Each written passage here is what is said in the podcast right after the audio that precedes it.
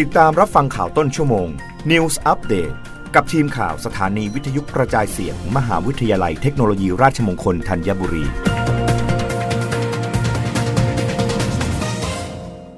รับฟังข่าวต้นชั่วโมงโดยทีมข่าววิทยุราชมงคลธัญบุรีค่ะ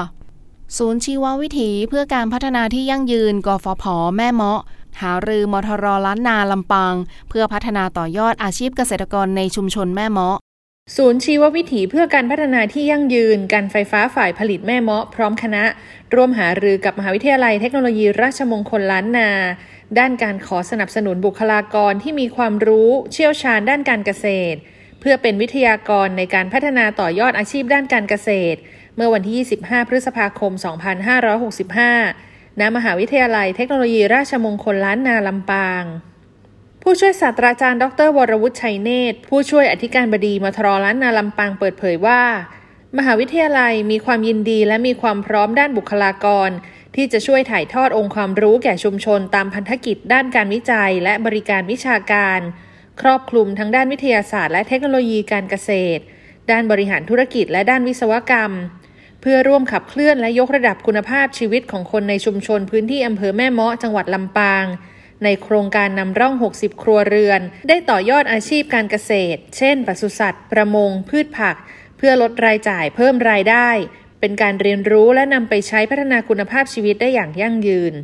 ธริตีธนารัตนพิมลกุล วิทยุราชมงคลล้านนา รายงาน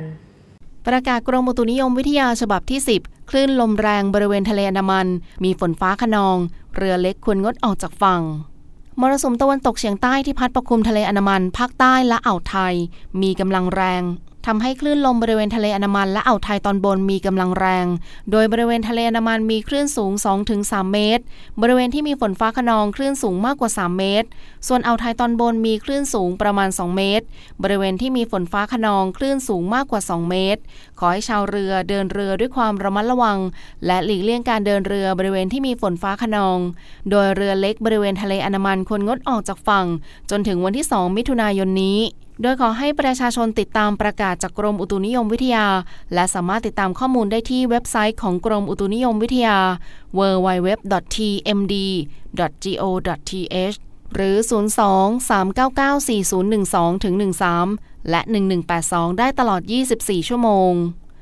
รับฟังข่าวครั้งต่อไปได้ในต้นชั่วโมงหน้า กับทีมข่าววิทยุราชมงคลธัญบุรีค่ะ รับฟังข่าวต้นชั่วโมง News อัปเดตครั้งต่อไป